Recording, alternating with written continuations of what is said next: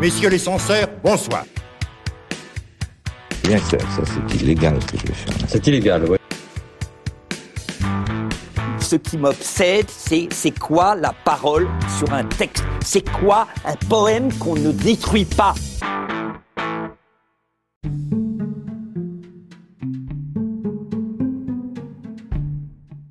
Salut à tous, salut Ibra. Salut Léopré. J'espère que ça va. Ouais, ça va et toi? Ça va très très bien. Vous écoutez le septième épisode de La Télécommande, votre podcast média. À chaque épisode, nous décryptons un fait politique, une actualité, un phénomène de société à travers le prisme de la télévision. Et au cours de ce septième épisode, nous allons aborder le rapport entretenu entre les émissions de divertissement et les hommes politiques.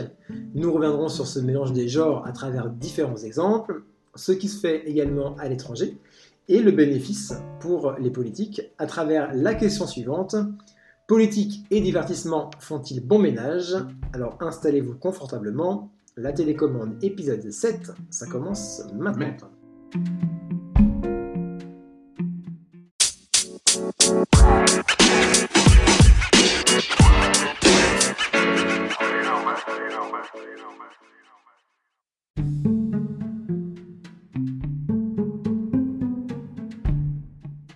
Alors pour commencer, un petit rappel des faits, les émissions de divertissement ont pris l'habitude depuis les années 80 environ de recevoir des invités politiques. Alors au départ, c'était plutôt une mise en scène, donc les animateurs télé mettaient en scène les, euh, hommes politiques, même les faisaient chanter, ils étaient reçus plus par amitié que par euh, électoralisme, mais au fur et à mesure, les politiques y ont vu un réel intérêt. Mais moi, je pense qu'ils comprenaient déjà hein, qu'il y avait. euh, y avait une image en fait euh, en venant dans ces émissions de divertissement parce qu'ils savaient que ça leur rapportait en fait sur le plan de la communication politique. Oui. hein. Euh, Ça les rendait plus sympa. Après, ouais, ça les rendait plus sympas. C'est vrai qu'ils venaient par amitié, on peut pas le nier, mais euh, après, derrière, le calcul, il était fait. hein, parce sûr. que, euh, voilà, c'est- il ils avaient des communicants derrière qui les poussaient à aller faire ce genre d'émission pour euh, paraître plus sympathique aux yeux du, du public. Justement, on va se demander si euh, ces émissions servent la communication politique. Quel est l'intérêt des politiques à participer à ce type d'émission? On va tenter de répondre à, toutes ces questions. Alors si on devait commencer euh, par un retour en arrière avec euh, les hommes politiques invités dans ces émissions à travers le temps. Donc comme je disais, ça fait une trentaine d'années à peu près que les hommes et, femmes politiques sont euh, régulièrement invités sur les plateaux d'émissions de divertissement. Au début, donc c'était une mise en scène, comme je le disais. Alors souvent, on les voyait chez Patrick Sébastien. Alors bizarrement, on les voyait pousser la chansonnette. Ouais. Comme par exemple, en 1984, Lionel Jospin, qui était premier secrétaire du, du PS, qui était agacé des leçons de politique que Yves Montand se plaisait à administrer à la gauche, eh bien le premier secrétaire de l'époque entendu lui rappeler euh, qu'à chacun son métier, Ah bah, ouais. et donc il a donc accepté de chanter euh, Les feuilles mortes d'Yves Montand justement. Et dès lors, Euh, les animateurs euh, ne, vont- ne, ne s'empêcheront pas de les faire chanter, euh, comme par exemple Sarkozy, euh, c'était dans Théo Café qui, euh, qui a pris de Johnny. euh, Ouais. C'était sur un karaoké, bon, il n'avait pas du tout le sens de- du rythme, euh, Du Sarkozy. rythme. C'était même plutôt gênant comme séquence. bah, c'est souvent gênant en fait ce genre de séquence. hein. C'est, euh, ouais, non, c'est Ouais. je- ça, ça, ça sonne faux. Ça sonne faux et puis ça n'aide pas les hommes politiques. Ouais. Après, on est passé à un, autre type d'invitation. Ça, c'était plutôt dans les années 90, à partir de 1996, puisque Carl Zero était le premier dans son vrai journal à inviter régulièrement des politiques.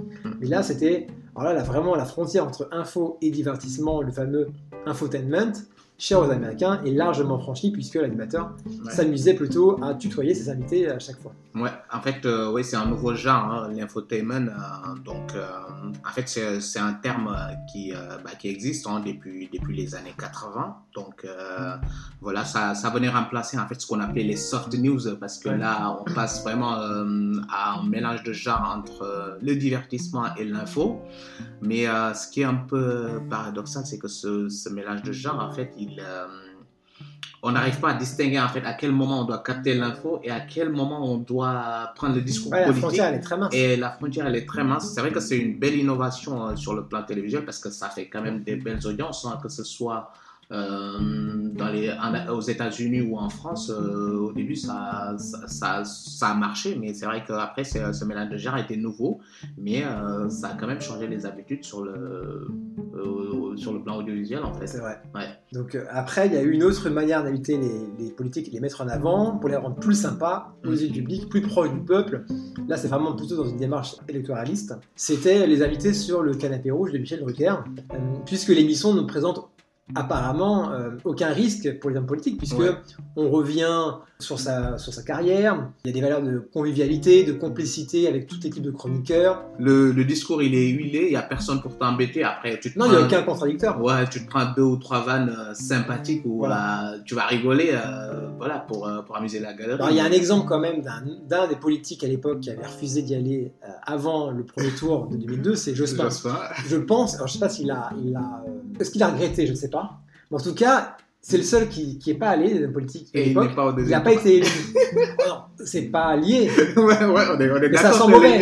Ouais, ça, il avait sent comme une image désagréable, Ouais, pas sympa, et peut-être que Drucker l'aurait peut-être aidé à. être plus sympathique. Ouais, c'est vrai, mais bon, après, euh, c'est Jospin. hein. Est-ce qu'il serait pas gênant parce que je pense que c'est pas le mec le plus euh, tu vois le plus fun en termes de politique Non, mais peut-être que, peut-être que Drucker l'aurait rendu sympa. Ouais, il aurait rendu sympa, mais bon, peut-être aussi il aurait été très gênant euh, sa présence ou qu'il aurait euh, sorti la phrase qu'il fallait pas au mauvais moment. Je pense que ses, euh, ses conseillers ou ses communicants lui ont peut-être déconseillé de le faire. Peut-être. Et c'était risqué pour quelqu'un comme Jospin. Après, tu m'aurais dit quelqu'un comme Chirac, euh, bah c'est facile pour lui. Ouais. Comme Sarkozy, Il l'a c'est fait, hein, facile. Chirac, Ouais, donc euh, tu vois, mais Jospin, c'est pas la personnalité euh, la plus fun, la plus euh, tu vois, la plus euh, drôle euh, du, des politiques. Donc, euh, je pense que c'est un choix nécessaire, mais c'est vrai que le lien peut se faire et on peut l'imaginer, on peut se dire, bah, peut-être s'il l'avait fait, bah, ça aurait marché. Peut-être. Mais, mais bon, on peut pas savoir. On sait pas. L'avenir. En ne- tout cas, il n'a pas été au deuxième Non, il n'a tour. pas été au deuxième tour.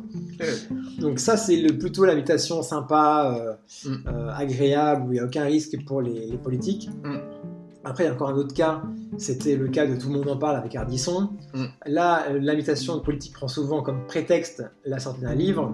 Si pour la, la plus grande partie des politiques, la participation Mm. à cette émission représente un coût trop élevé, puisque on parle de l'image controversée de l'animateur, Ouais. euh, du privilège accordé à, à la déstabilisation des invités euh, par le montage. Mm. Mais l'émi- l'émission n'en ni- euh, inaugure pas moins un type de dispositif et un mode de relation à la politique qui fera école euh, dans la première moitié des, des années 2000, Mm.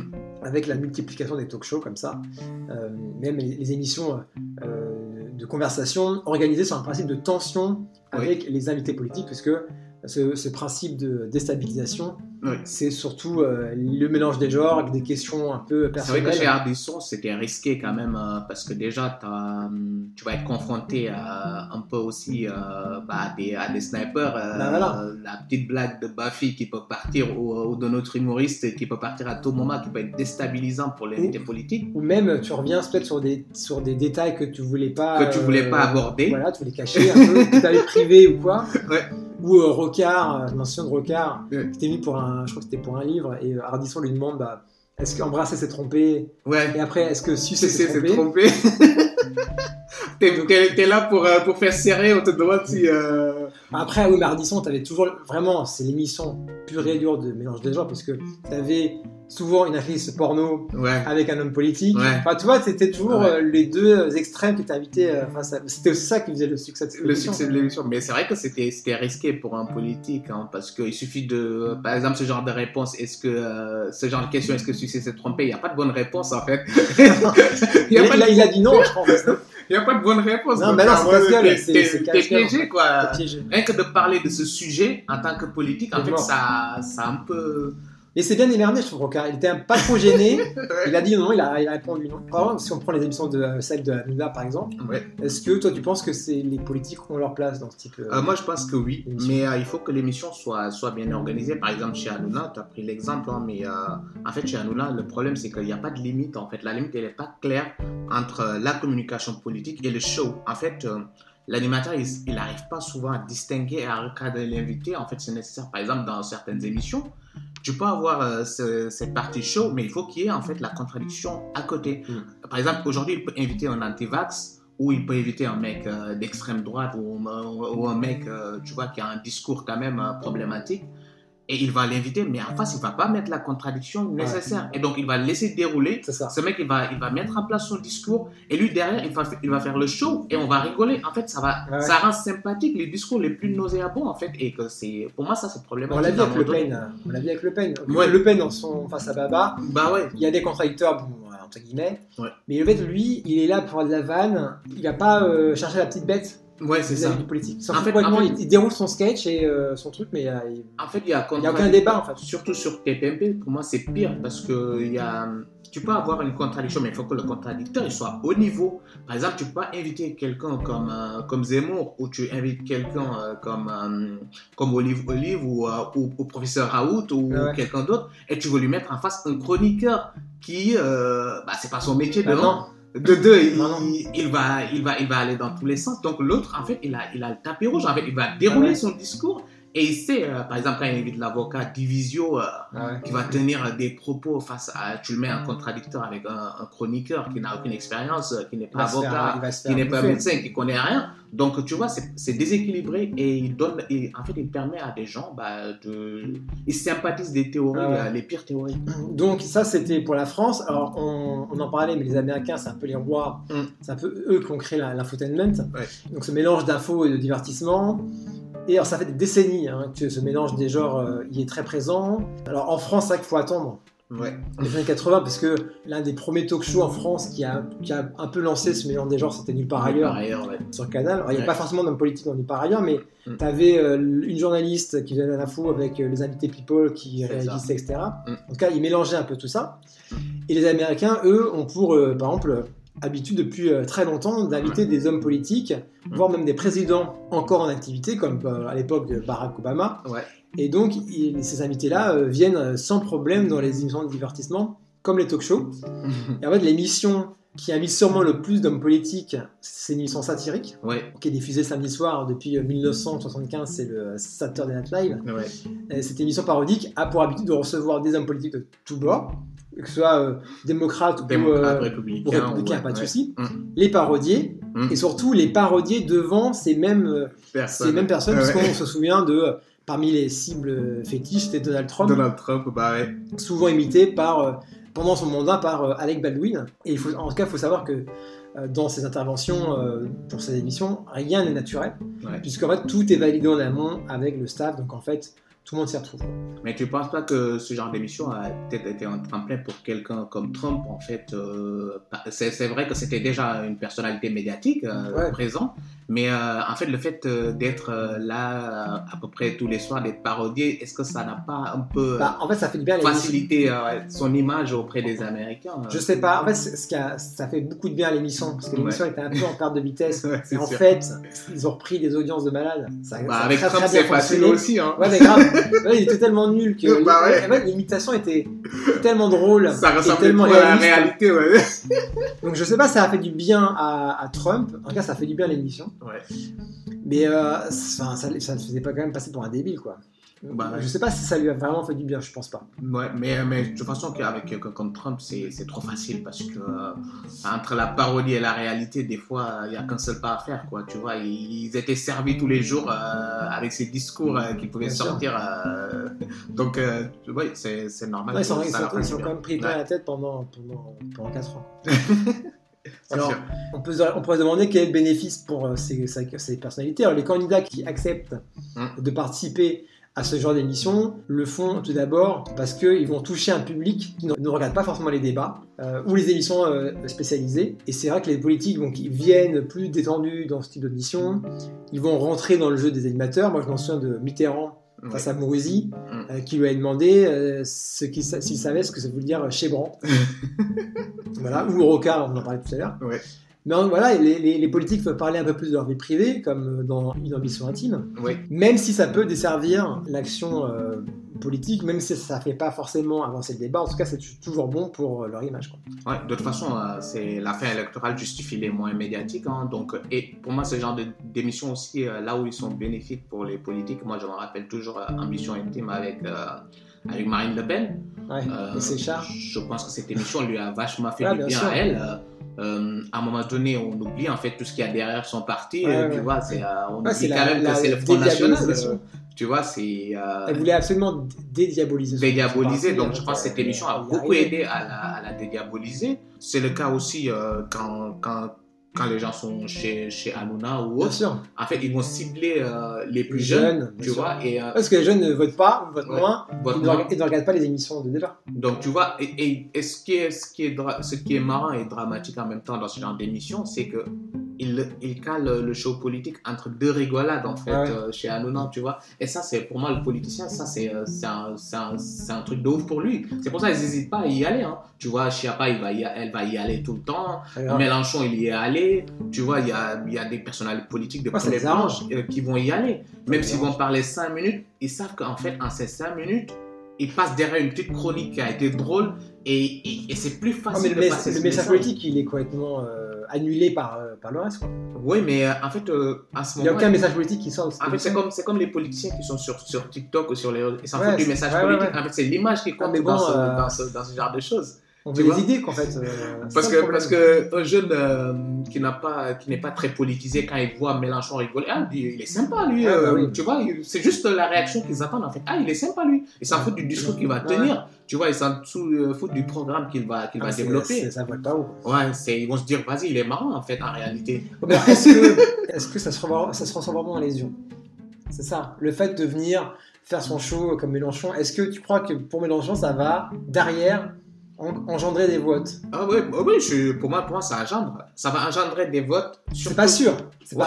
il n'y a pas d'études. euh, Il n'y a pas d'études pour le quantifier, mais moi, ça- en fait, ça lui donne l'image de- d'une personne branchée, euh, tu vois, d'une personne qui est un peu présente sur, euh, sur, euh, sur, sur, sur le créneau des ouais, jeunes. ouais. Donc, tu vois, par exemple, Mélenchon, quand on, on sait qu'il est très fort sur les 18-24 ans, donc qu'est-ce qu'il fait? C'est sa présence sur les réseaux sociaux et sa présence sur ce genre d'émission où, où il y a un public jeune à qui il s'adresse. Zemmour, il est fort aussi sur les jeunes Ouais. présent sur les réseaux sociaux, présent sur les émissions talk-show.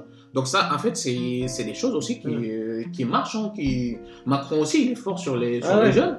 C'est voilà, c'est les réseaux sociaux, c'est euh, c'est euh, les. Après, il fait pas de talk-show. Macron, c'est le président, Bah mais bon. Mm. Il y a quand même une étude aux, États-Unis qui a été réalisée euh, sur ce qui s'est passé après que euh, Oprah Winfrey, Ouais. qui est la papesse euh, de la télévision Ouais, américaine, et en fait, une fois que Oprah Winfrey euh, avait soutenu euh, Obama lors du, euh, Ouais. de la primaire euh, démocrate, Mm. Et ben en fait, Obama aurait gagné un million de voix. Ah bah ça c'est sûr. Ça, ça, ça Elle moi, a tellement moi, de crois. pouvoir Moi j'y crois ça, ouais. aux États-Unis que Obama aurait gagné un million de voix. En France, par contre, alors c'est François Fillon qui l'a dit. Il Mm. n'y a pas d'études, mais il l'a dit. Mm. Il, euh, il aurait gagné, pareil, la primaire de la droite après son passage dans l'émission de Karine Marchand. Bah ouais.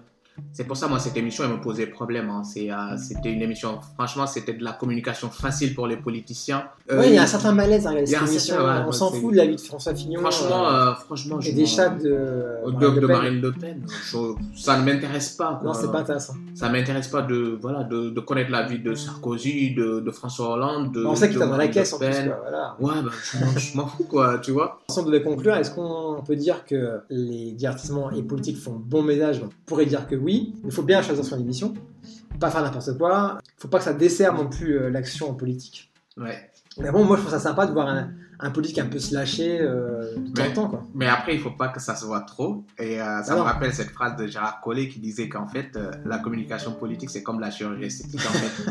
Quand ça se voit trop, c'est que c'est raté, quoi. Là, c'est ça. Et, et, C'est euh, c'est soit c'est le, soit c'est le cas, c'est que ça se voit trop que c'est de la communication Ouais. politique. Et en réalité, après, les gens, ils s'en foutent, quoi. Quand ils se rendent compte que tu es là pour. Mais c'est pour jamais très naturel. Ouais, c'est jamais, c'est jamais très naturel. Comme je disais aux, aux- États-Unis, moi je m'en souviens, c'était chez Jimmy Fallon, tu avais Trump qui Mm. était pendant la primaire. Il s'était fait décoiffer de sa. Ouais. Mais en fait, c'était rien naturel. Je vous dis, tout est écrit, tout, Tout est, euh, validé par le staff. Donc en fait, c'est pas naturel du tout, quoi. Ouais, mais c'est pas naturel, mais il y a des bons acteurs et des mauvais acteurs. Si tu es mauvais acteur, bah, naturel ou pas, tu, n'auras pas de bénéfice, tu ne récolteras aucun bénéfice. Mais euh, en fait, le plus important, c'est que il faut que ce genre de show soit transparent Ouais, et, que, et que l'animateur puisse quand même euh, poser des limites et qu'on puisse distinguer la partie où on est vraiment dans le show Mm. et la partie où on est dans la communication politique, dans le discours politique. Parce que c'est important pour le citoyen qui regarde, ça peut influencer son orientation politique, ça peut Sauf que c'est influencer pas son le cas, en fait. Chez Hanouna, c'est pas le cas, on sait pas, on n'a pas fait. Ouais, Il n'y a pas de limite, on ne distingue pas à quel moment on est en train de communiquer, à quel moment on est dans le show, ou à quel moment en fait euh, bah, on est juste là pour, euh, bah, pour, euh, pour parler aux Ouais. téléspectateurs. Et je pense que les politiciens, les politiciens ils profitent bien de ce flou pour faire passer les messages euh, qu'ils ont envie de faire passer. Et, euh, Ouais, ils en bah, profitent, hein. Ouais, pour, euh, pour lisser leur discours, et c'est dommage, et voilà. Et moi, bah, c'est comme ça qu'on on va conclure. bah ouais. C'est la fin donc de ce septième épisode. C'était cool, merci Ibra. Merci, toujours un plaisir. C'est réciproque, merci de nous avoir écoutés. J'espère que ça vous a plu, que ça vous a intéressé. On est toujours sur les réseaux sociaux, c'est la télécommande, le podcast. Vous pouvez vous abonner, réagir, nous écouter. Et puis, euh, sachez que nous sommes disponibles sur toutes les plateformes d'écoute. À Merci. très vite. Ciao.